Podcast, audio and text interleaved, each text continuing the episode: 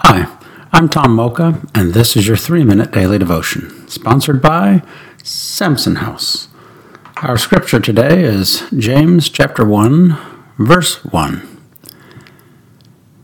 James, a servant of God and of the Lord Jesus Christ, to the twelve tribes scattered among the nations. Greetings. Let's ponder that. This letter was written by James, the half brother of Jesus. During Jesus' lifetime, his brothers didn't believe him. In fact, they thought he was out of his mind.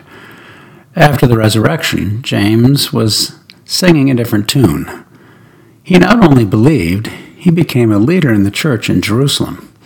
Both Peter and Paul acknowledged him as a pillar of the church.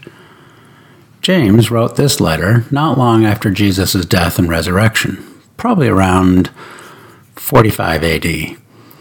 There were a lot of people running around teaching things contrary to the Word of God, and James wanted to make sure the followers of Jesus acted like people who had placed their faith in Him.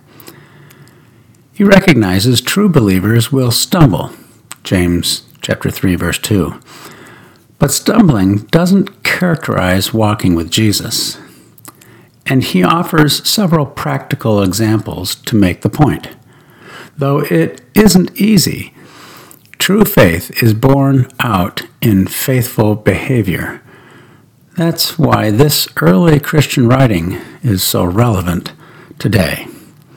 It's going to be fun in the weeks that follow, walking our way through the letter by James. How can we pray about that?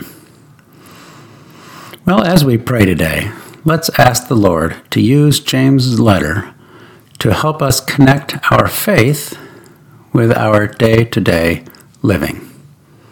And have a great day.